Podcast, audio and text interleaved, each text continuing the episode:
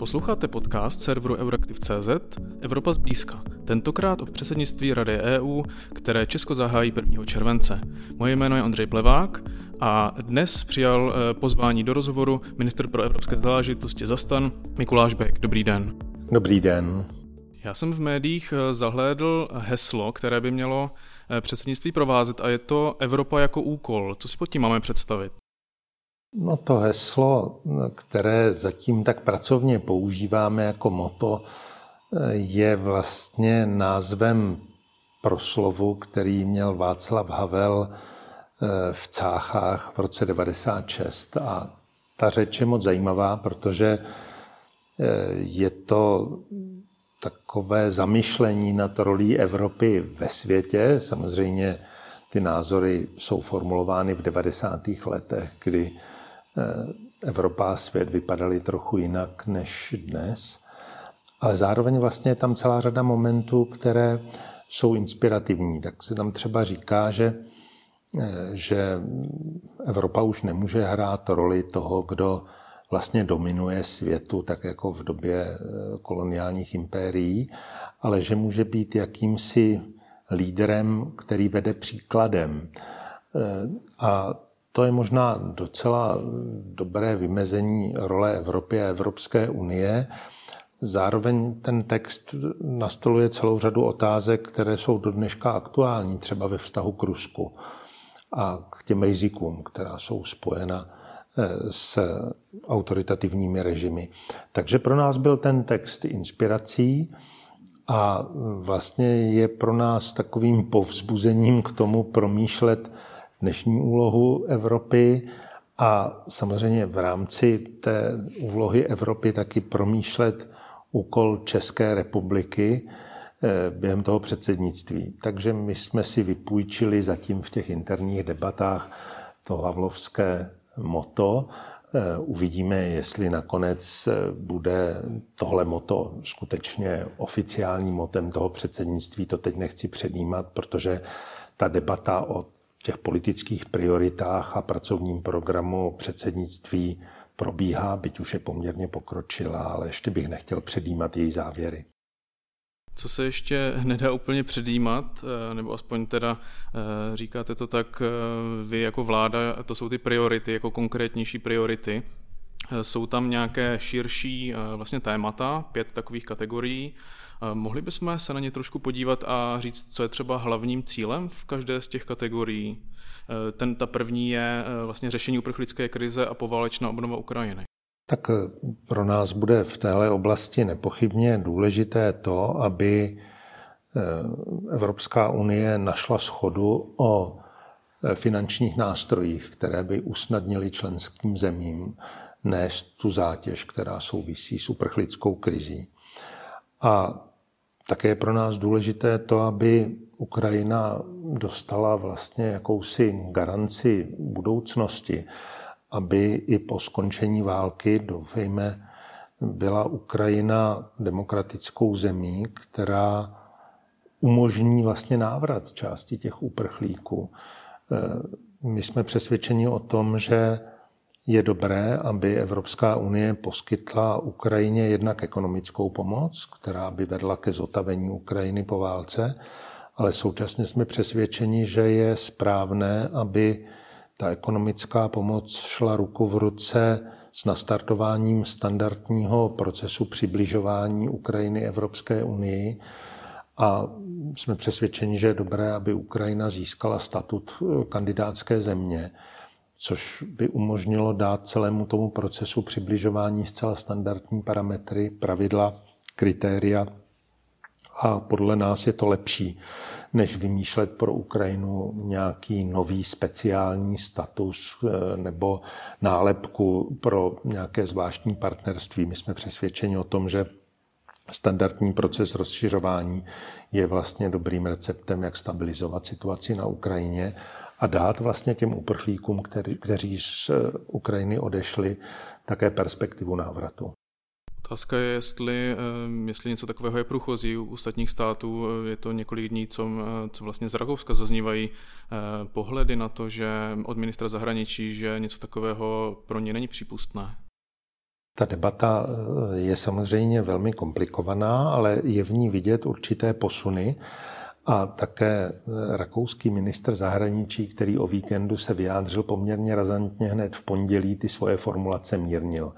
Já myslím, že je tady prostor pro debatu, je potřeba argumentovat. Já myslím, že v téhle věci jsme velmi aktivní už teď a snažíme se vysvětlovat právě našim partnerům ze zemí, které jsou tradičně opatrnější vůči rozšiřování, že v případě Ukrajiny je prostě hm, tahle cesta eh, součástí řešení té obrovské uprchlické krize, která vlastně už zcela překročila jakékoliv měřítko té předchozí eh, migrační krize v letech 15-16.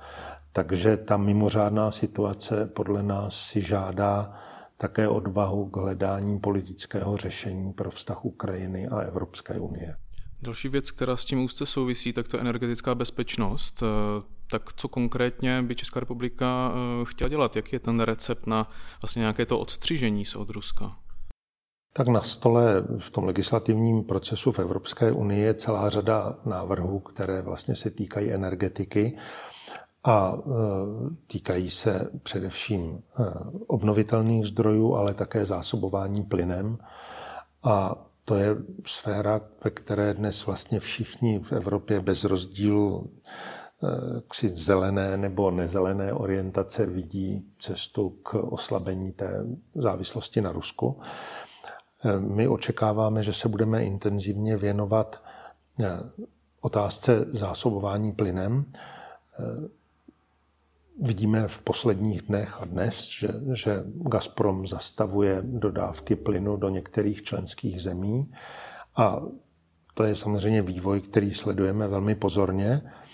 My v té debatě o případném zpřísnění sankcí a odstřihování od ruských zdrojů zdůrazňujeme to, že by Evropská unie měla být garantem nějakého distribučního mechanismu plynu a energií, který by férově rozložil tu zátěž mezi členskými státy, protože je jasné, že Česká republika, Slovensko, Rakousko by byly země, které by byly asi nejvíc postižení nějakým náhlým ukončením dodávek ruských energií, eh, plynu především.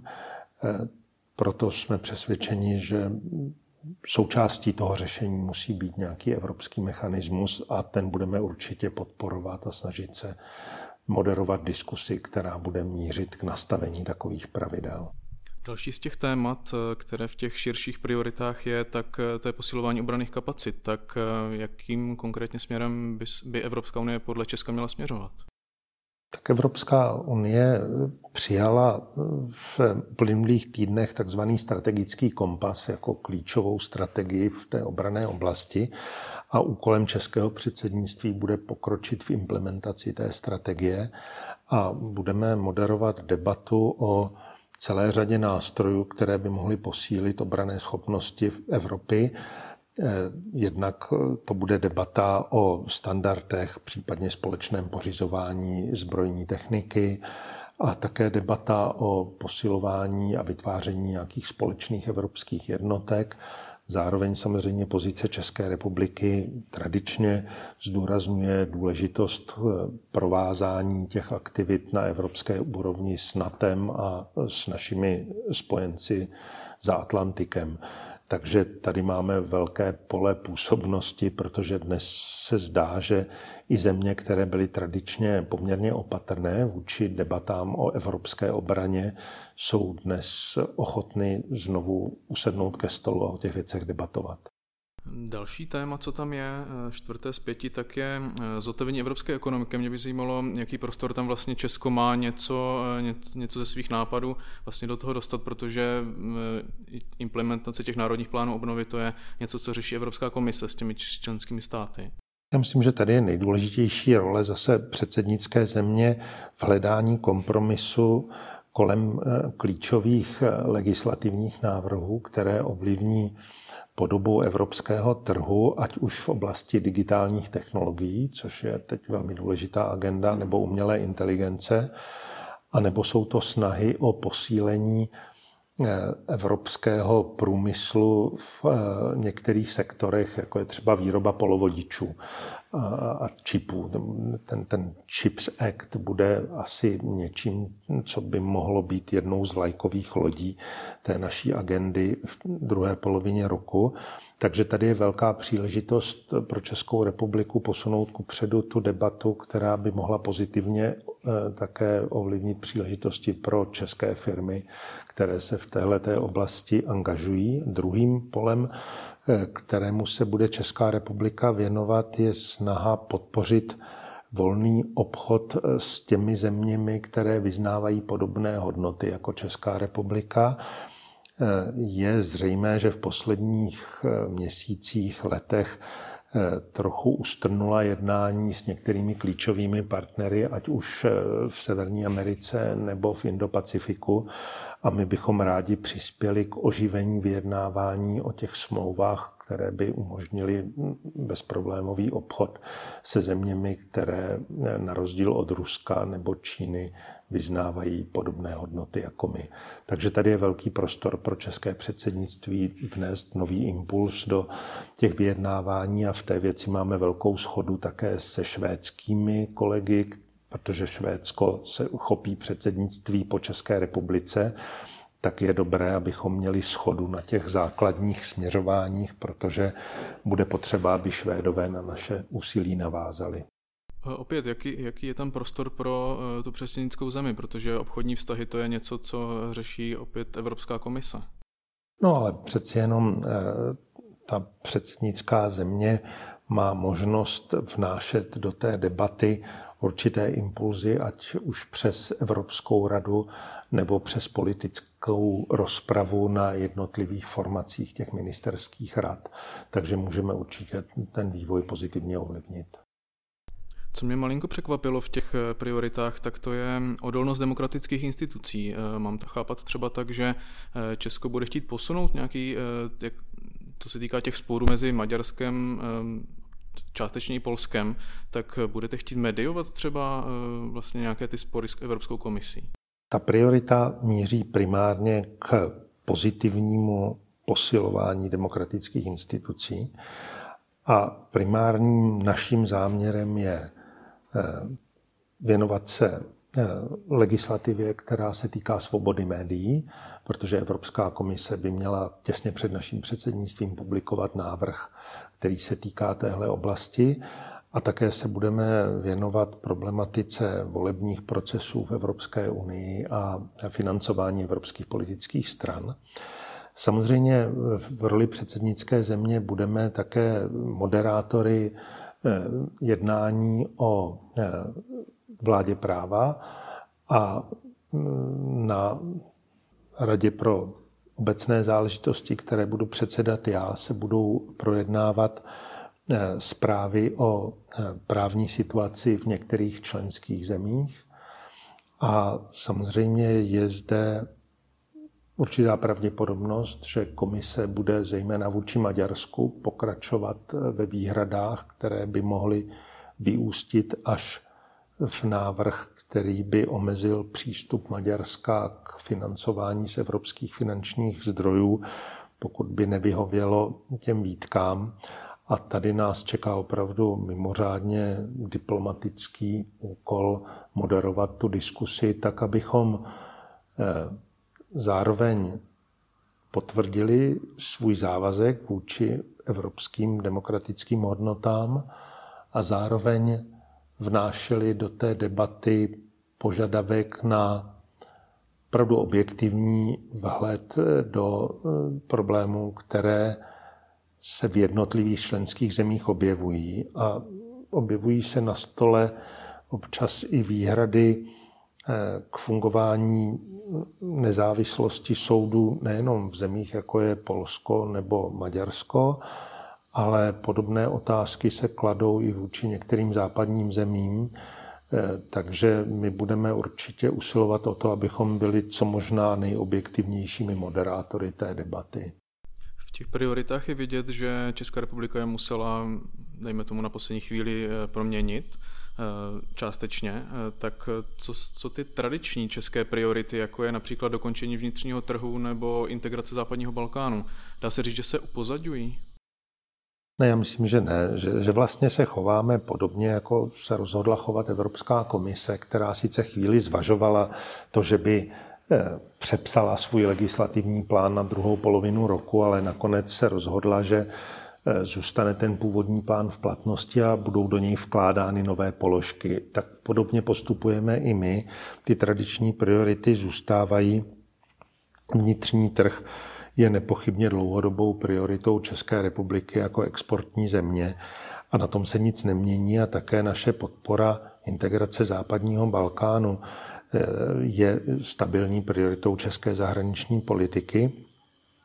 Přiznávám, že samozřejmě ve chvíli, kdy se objevila ta nová situace týkající se především Ukrajiny, ale případně Moldavska nebo Gruzie, tak to je téma, které v očích některých eh, evropských partnerů vytváří určité dilema, zda podporovat ty či ony nebo žádné státy v úsilí o rozšíření, protože se obávám, že jsou také členské země, které jsou vlastně obecně negativně naladěny vůči rozšiřování.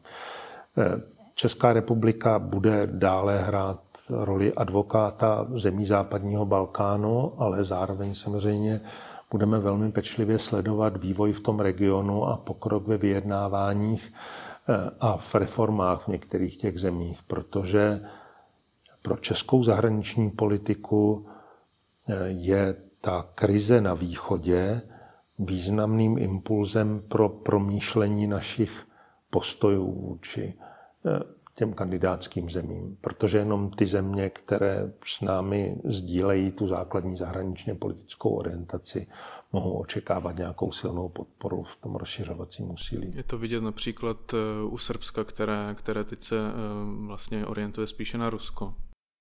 Myslím si, že i se Srbskem musíme vést otevřenou debatu, ale máme určitě jisté obavy z toho vývoje, který v posledních týdnech sledujeme.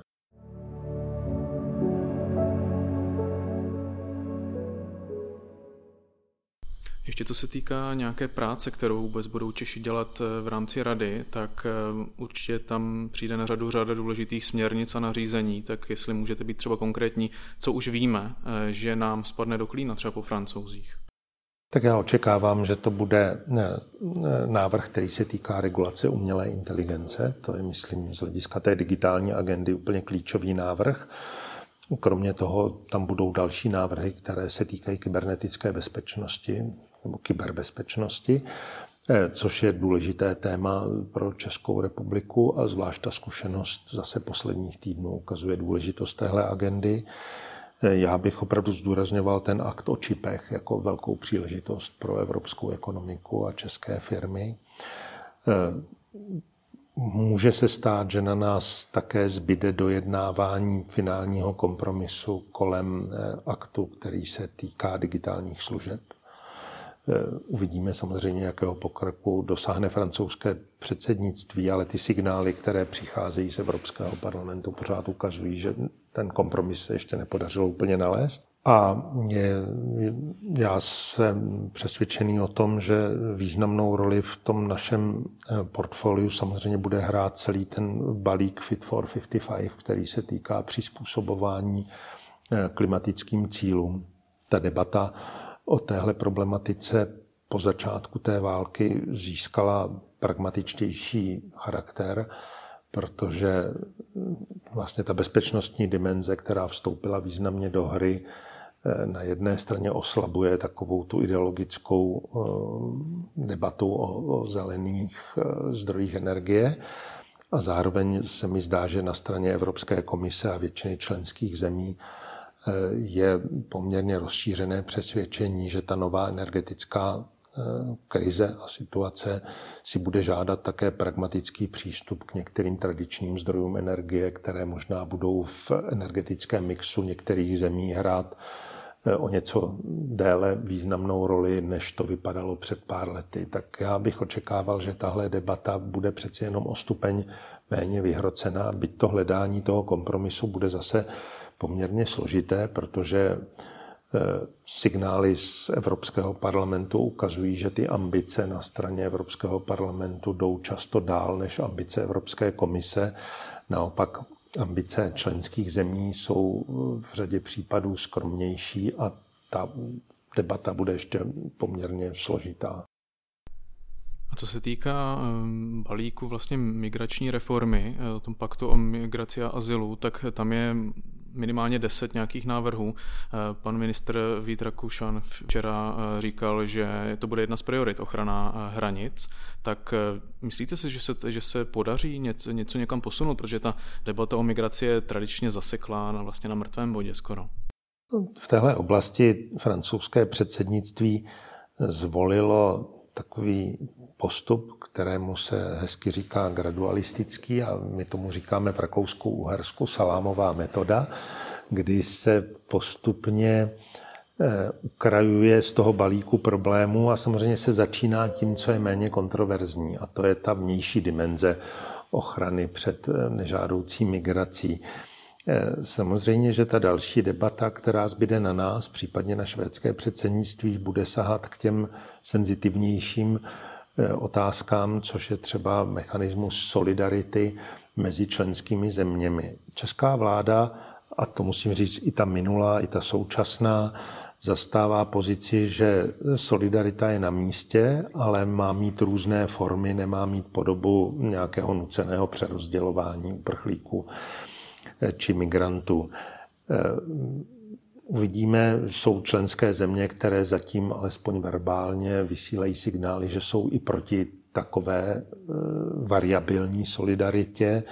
Uvidíme, zda se podaří překonat ty rozdíly a zda se podaří České republice dojednat některé ty kompromisy.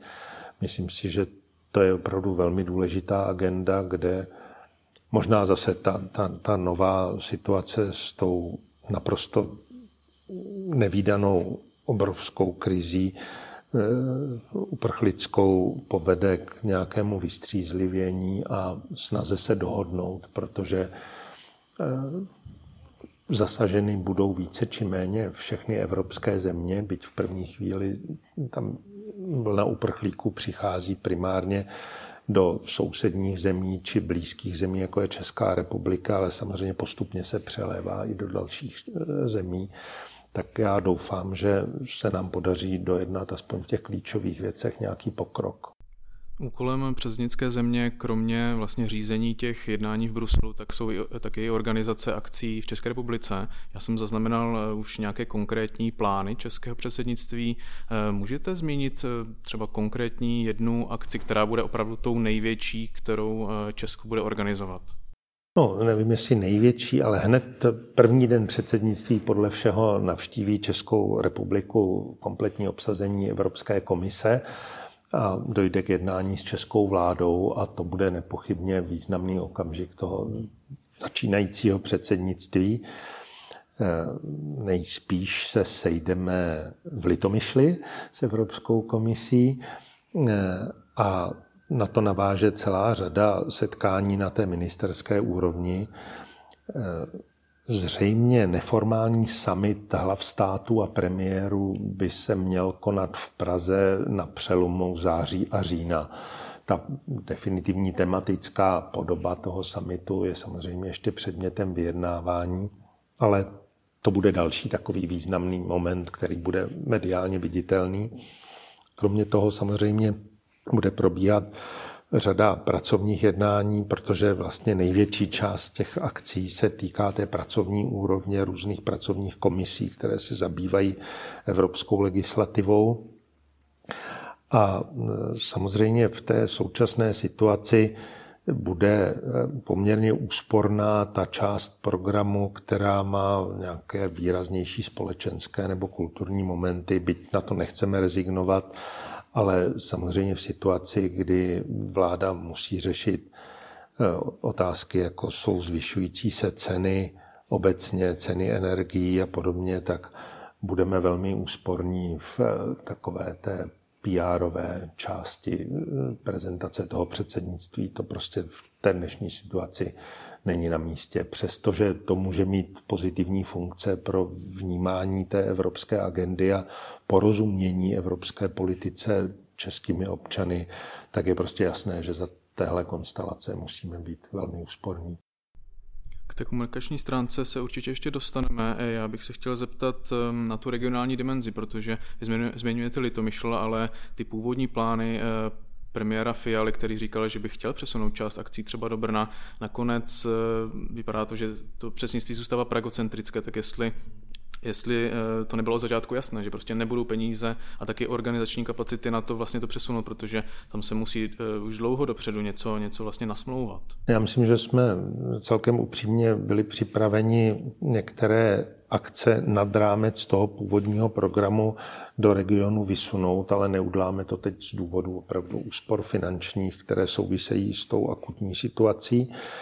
My nechceme úplně rezignovat na prezenci předsednictví v regionech, takže pracujeme na takové sérii eh, jakýchsi dnů předsednictví v jednotlivých regionech, kdybychom ve spolupráci s kulturními institucemi, univerzitami a eh, některými dalšími aktéry chtěli vlastně v jednotlivých regionech to předsednictví představit a také mít jakýsi doprovodný kulturní program, který by byl obstaráván eh, těmi prestižními kulturními institucemi v těch regionech, aby alespoň část té, té prezence v těch regionech byla zachována, ale bude to v takovém úsporném režimu, protože, jak jsem říkal, v té dnešní situaci další zvyšování toho rozpočtu předsednictví prostě není možné. Co se týká ještě příprav předsednictví, tak eh, vy osobně jste spokojený s tím, jak to, jak to pokračuje? Já myslím, že eh, v zásadě eh, ty přípravy probíhají podle plánu.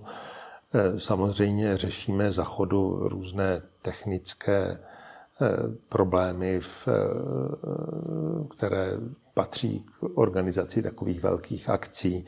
Řešíme otázky eh, dopravy po eh, Praze v případě eh, toho, že se stává, že jsou blízko sebe některé ty akce. To jsou prostě běžné provozní věci. Myslím si, že žádné významné potíže z hlediska logistiky a e, příprav vlastně nenastaly a já věřím tomu, že do konce června budeme zcela připraveni se zhostit všech těch úkolů, které máme. Co se týká té komunikační stránky, říkáte, že to bude úspornější, tak co si pod tím mám představit? No, my jsme doufali, že se nám podaří díky dodatečným prostředkům, e, které vláda schválila pro předsednictví, přidat k tomu oficiálnímu programu těch politických setkání ještě jeden typ eh, akcí, kde by se potkávaly různé vrstvy evropské politiky s národními eh, strukturami, regionální politikou a občanskými eh, aktivitami nebo biznisem na tenhle typ akcí, ale při současném tempu inflace a těch dalších finančních potřebách nebude mnoho prostoru, takže tady se budeme muset omezit v té viditelnosti předsednictví opravdu na ten hlavní program. A nebude to problém i z hlediska prezentace toho předsednictví? Dozví se vůbec Češi, že nějaké, že nějaké předsednictví je? O tom se nepochybně dozví, protože ta mediální prezence bude poměrně výrazná. Já vlastně s potěšením sleduji, že už nyní celá řada médií, médií věnuje předsednictví a evropské politice mnohem větší pozornost, než tomu bylo v minulosti. Pro mě je pozitivní signál, že i některé soukromé televizní stanice vysílají své zpravodaje do Bruselu, což opravdu přispívá výrazně k viditelnosti evropské problematiky eh, v, v médiích a také jsme svědky velkého zájmu těch tradičních médií, tištěných nebo elektronických, o evropskou problematiku, takže já se nebojím toho, že by to předsednictví nebylo dost vidět. V tom problém nevidím. Mě jenom mrzí, že si nebudou na to předsednictví tolik moci sáhnout občané v jednotlivých regionech. Ale pokud je o mediální prezenci předsednictví, tak si myslím, že tam žádný handicap mít nebudeme. Bolavým místem předsednictví je dlouhodobě eh, vlastně rozpočet nebo rozpočet na personální kapacity. Eh, nebudu vás trápit těmi stážisty, tě, to, o tom už se napsalo hodně, ale zeptám se na eh, vlastně podporu z evropských institucí. Tam je, tam je v plánu vlastně vyslání nějakých pracovníků, třeba Evropské komise nebo dalších institucí, které, kteří by pomohli České republice, tak do, do jaké míry na ně spoléháte? Tak tradičně ta předsednická země má určitou pomoc v takzvaných secondmentech z Evropské komise. Takových lidí tady budeme mít takový podle mě standardní počet. To je nepochybně velká pomoc vzhledem k tomu, že jsou to lidé, kteří důvěrně znají to prostředí Evropské komise a jednotlivých institucí. A to považuji za vlastně standardní část té přípravy. Eh, vláda rozhodla o navýšení těch finančních prostředků, eh, což nám eh, samozřejmě umožňuje alespoň se vyrovnat s tou inflační trajektorií, na které se pohybuje česká ekonomika a česká koruna.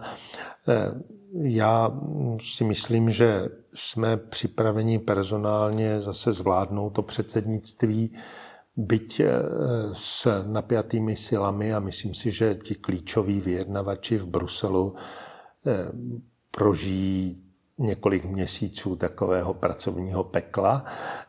Přejím, aby to ve zdraví zvládli a myslím si, že se budou všichni těšit na zaslouženou dovolenou někdy v lednu. Ještě by mě zajímal eh, ten koordinační mechanismus, vlastně jak řízení předsednictví, tak obecně té evropské agendy, protože vaše pozice je nová nebo staronová, tak eh, jak si to vlastně sedlo, že, že vy, jste, vy jste nový element vlastně v tom systému a to rozdělení mezi úřadem vlády a ministerstvem, zahraničí je něco, o čem se dlouhodobě mluví, tak eh, jak to podle vás funguje?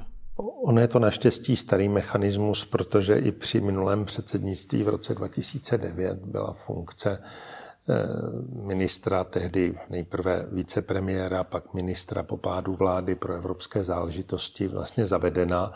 A vlastně od té doby už v České republice funguje model, ke kterému se více či méně postupně posouvají i některé jiné členské země, kdy je významná část té evropské agendy z hlediska teď administrativní podpory soustředěna na úřadu vlády.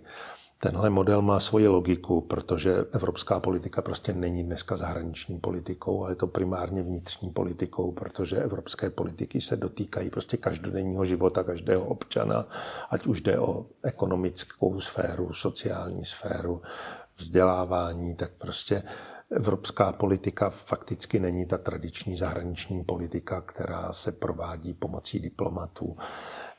To je mm, docela významný fenomén a já jsem hodně během těch prvních měsíců ve funkci se svými kolegy z různých členských zemí v debatách zkoumal eh, způsob fungování a nastavení těch pravomocí a rozdělení těch rolí. Ty modely jsou různé, ale v řadě zemí postupně dochází k tomu, že se ta agenda vyčlenuje z té typické agendy ministerstev zahraničí. My máme ta to rozdělení eh, podle mě poměrně jasné a panuje o tom schoda. Eh, primární zodpovědností ministerstva zahraničí je vlastně zahraniční politika Evropské unie. Tam je to úplně jasné. A pak po stránce logistické, personální, finanční, ministerstvo zahraničí vlastně eh, řídí a podporuje stále zastoupení v Bruselu z hlediska ale obsahové koordinace těch politik je ta klíčová pravomoc soustředěna pod vládu jako celek díky vládnímu výboru pro záležitosti pro Evropské unie, který má svoji ministerskou, vládní a pracovní úroveň. A ta koordinace těch aktivit během předsednictví probíhá přes tyhle ty struktury, které mají svoji administrativní podporu na úřadu vlády a já v té věci hraju poměrně výraznou roli.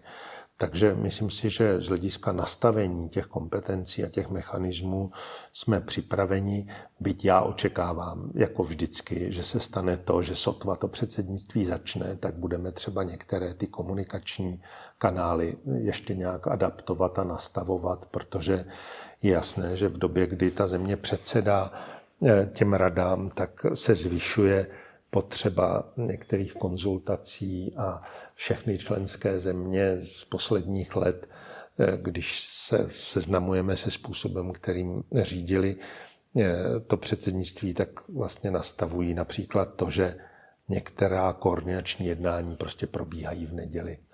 Že se přestane světit na dobu předsednictví neděle ale prostě v tom časovém tlaku není jiné vyhnutí, než že prostě každou neděli se koná koordinační porada, která vlastně na další týden eh, nastavuje nějaké pozice a, mantinely pro vyjednávání. Takže i my budeme úřadovat v době předsednictví v neděli. Tam ještě došlo k docela eh, dost změnám, co se týká vlastně mm, jako toho koordinačního mechanismu. Eh, vlastně skončila paní Mungengová, která byla vlastně poradkyně pana premiéra Fialy, byla nahrazena, také skončila paní Hrdinková v pozici státní tajemnice. Není to chyba dělat něco takového na poslední chvíli, vlastně jenom, jenom několik měsíců před začátkem? Ne, já myslím, že ne, že to jsou vlastně jako změny jednotlivých lidí v systému, který jako celek prostě musí fungovat bez ohledu na osoby a obsazení. A vlastně klíčové pro to předsednictví jsou pozice, které jsou na té úřední rovině pod touhle hladinou. Klíčovou roli se hrají eh, jednak diplomaté v Bruselu, pak celá řada dalších lidí, kteří budou předsedat těm pracovním skupinám. Tady na úřadu vlády jsou to zkušení eh, ředitelé odborů a podobně. To jsou lidé, na kterých to předsednictví z velké části stojí. Samozřejmě pak v určitých fázích se hrají roli ministři, náměstci, eh, poradci, ale drtivou většinu té agendy mají v rukou vlastně profesionálové, kteří se tomu věnují dlouhodobě a myslím si, že jsme po téhle stránce na to dobře připraveni, že máme řadu lidí, kteří mají i zkušenost z toho minulého předsednictví, takže vědí, co je čeká. Máme zkušené zástupce v Koreperu, máme celou řadu jako zkušených diplomatů, kteří se tomu předsednictví věnují. Takže po téhle stránce si myslím, že obměna eh, šerpy nebo, ne, nebo náměstkyně, která řídí sekci na úřadu vlády, jsou vlastně jako drobné změny v tom systému. Ještě eh, poslední otázka, zeptám se, mm, vyplývá z toho, že tváří předsednictví budete vy, eh, ale zajímalo by mě, jaká souhlasíte nebo nesouhlasíte? Já myslím, že to předsednictví bude mít více tváří. V některých situacích to bude premiér, v některých situacích minister pro evropské záležitosti, ale vlastně výraznou viditelnost budou mít mnozí ministři, kteří budou předsedat těm jednotlivým formacím rady. Takže já myslím, že eh, je to zase spíše kolektivní výkon než úplně individuální. Ale, ale vždycky je jeden zástupce, který třeba jezdí do Evropského parlamentu eh, před europoslance, tak to předpokládám, že budete vy. Já strávím v Evropském parlamentu v tom druhém půlroce poměrně hodně času. Tak já vám popřeju eh, hodně, hodně úspěchů, eh, protože je to úspěch nás všech nakonec eh, a děkuji moc za rozhovor. Hostem byl Mikuláš Bek, minister pro evropské záležitosti. Děkuji. Děkuji, nasledanou. Naschranou. A to už je pro, pro tentokrát vše. Děkujeme, že nás posloucháte. Budeme rádi, když podcast Evropa zblízka doporučíte svým kolegům a známým.